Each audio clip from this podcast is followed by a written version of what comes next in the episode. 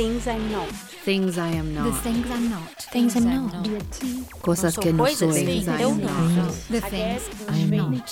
The things cose I'm no. not. Things I'm Things I'm Le not. cose. Things The I'm things not. I'm not. Things I'm Le not. cose che non Things sono. I'm The Τα things I'm not. πράγματα που δεν είμαι. The things I'm Things not.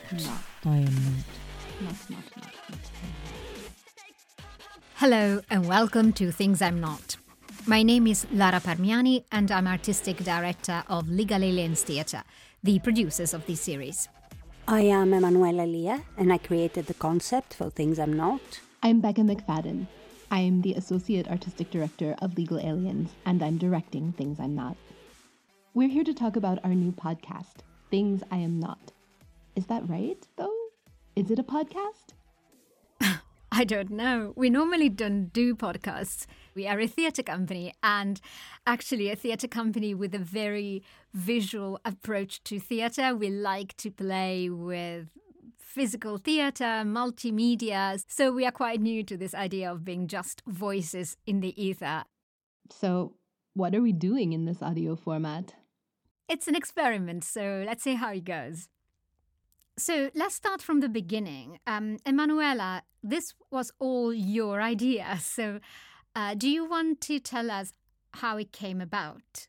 I got very tired of people assuming what I am and what I can do from the way I look or sound or my mannerisms. They were creating this person that was, say, 20% of what I actually am. And during the first lockdown, I realized that there have been more times than I care to admit where I defined myself through people's assumptions and the things I was told I wasn't. So I came up with this monologue where people have no visual reference and they just listen to the story of a woman and who she is. And do you think that those assumptions that you talk about are particularly evident because we are women? Do you think that people treat us differently because of that? Like our experience as migrants is different from a man's experience? They certainly have more expectations, and they come from those assumptions I was talking about on accent, country of origin, education. It's the reason I chose my monologue to not be autobiographical, but have things in it that we all share as women, as migrants, or both. And I knew this was a matter close to your heart and your work, so that's why I brought it to you. Following on from that, Lara, can you speak a bit about why Things I Am Not is such a good fit for legal aliens? Well, of course. Um, Legal Aliens has been going on for 10 years, and one of our missions has always been to platform migrant voices, international theatre, and really open up spaces and platforms to voices that are not normally uh, heard. So when Emanuela came to us with this idea, it felt like an immediate fit because all our work has always been about trying to fill a gap, especially in British theatre, a gap in narrative and in representation.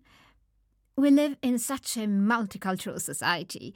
You go to the supermarket, you go to the hospital, you go to school, and you meet people from all over the world. You meet people with accents, you meet migrants, and you go to the theater, and suddenly it's like the guy from the Marvel movie who, you know, clicks his fingers and half of the world disappears. There are no foreigners in British theatre. Even when you when you go and see a contemporary play, everyone is British. And there's so much to be said about this experience of otherness. And especially when you marry this experience with with, with being a woman and the uh, the patriarchy on top of it and how colonialism is articulated when it also comes to a certain kind of uh, misogyny and uh, how people feel like exoticized and um, objectified. There's so much to explore. And let's make it very clear we are not saying for a second that the experience of somebody who's run away from war in Lebanon is the same as uh, somebody who's arrived here from, from Italy or Greece, because that would be stupid. That would be implying that, you know, we live on cuckoo land.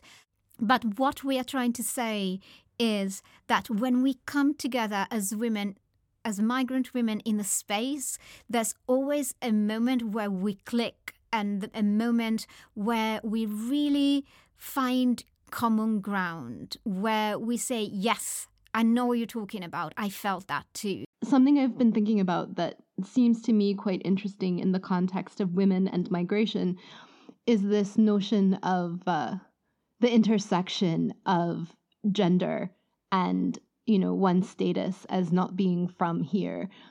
I'm increasingly unsure and it kind of gets i get less sure the older i get um, if what i'm experiencing is down to being read as foreign read as female or read as belonging to a particular age group. So uh, yeah I, I think it's really particularly when one's lived one's pretty much entire adult life outside of their home culture and I live between two cultures, neither of which I was born into, um, it can get hard to figure out what exactly is the what exactly is um, determining one's perceptions or the way one is perceived in one's experiences. So I really I look forward to seeing if if I get any clearer about that, if I can untangle that knot at all um, over the course of this project.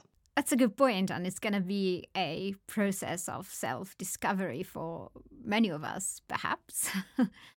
so, Becca, what can the listeners expect from Things I'm Not? So, even though podcasting is a new medium for us with this project, uh, we're really trying to find continuity between our approach to theater making and the way that we're we're approaching uh, the production of these stories.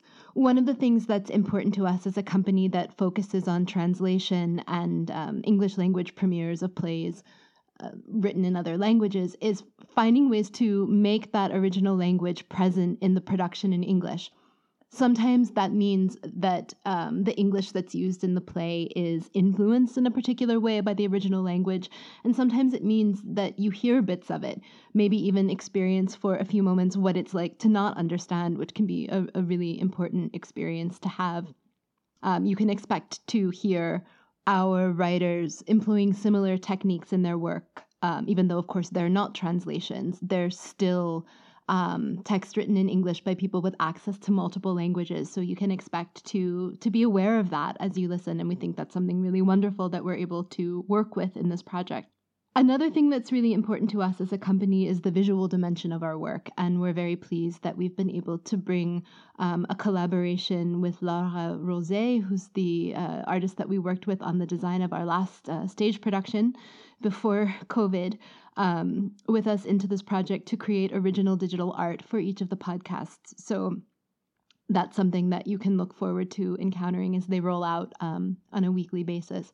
We also have other members of our theater making team who've been involved with us in the past, uh, past productions as performers and devisers, curating our web and online experience. So, really, however you engage with this project, you're really in the hands of, of theater makers. And we hope that that is able to bring a sense of liveness and immediacy to this audio work. And actually, Becca, talking about social media and uh, uh, the visual side of it, it's worth uh, remembering that this project also wants to be interactive and to resume a conversation with our audiences that we feel has been interrupted since we have been in lockdown. So every week we are going to encourage people to submit their own responses to the monologues, they can do that through our website or on social media. If they choose to do that through the website, um, they can send us their own monologue uh, if they want a video, a poem, a text, a photo, anything that is a creative uh, reaction to what they hear. They don't need to be artists, they don't need to be uh, actors, designers, they even don't need to be women or migrant. We are quite inclusive in, uh, in our company. So, anyone, please let us know what you think, because I think that's. Um, very, very important because I am sure that our audiences are going to be quite surprised. And they might start listening with some expectations. The media have forced on us this narrative of migrants as individuals that kind of uh, live on the edge of society. First of all, these are stories that are written and performed by migrant women who are professional artists in this country. And I think it's important to say because the fact that they are artists doesn't invalidate their experience. People don't tend to associate migrant and artist in the same sentence. It's almost like if you're a migrant, you are passing by, you are not part of the society, of the cultural discourse, but we are. We're here. And I think it's important to say here that that's why we chose to do monologues instead of a documentary, for example. As you said, nobody thinks artist and migrant can be the same person, but it can. And we're here. Things I Am Not will launch in March, so hit that subscribe button to make sure that you catch all of those episodes. In the meantime, you can find us on Twitter and Facebook at Legal Aliens ITC and on Instagram at Legal Aliens Theater. You can also visit our website at www.thingsiamnot.com, where you can join the conversation around identity, migration, and all the things we're not.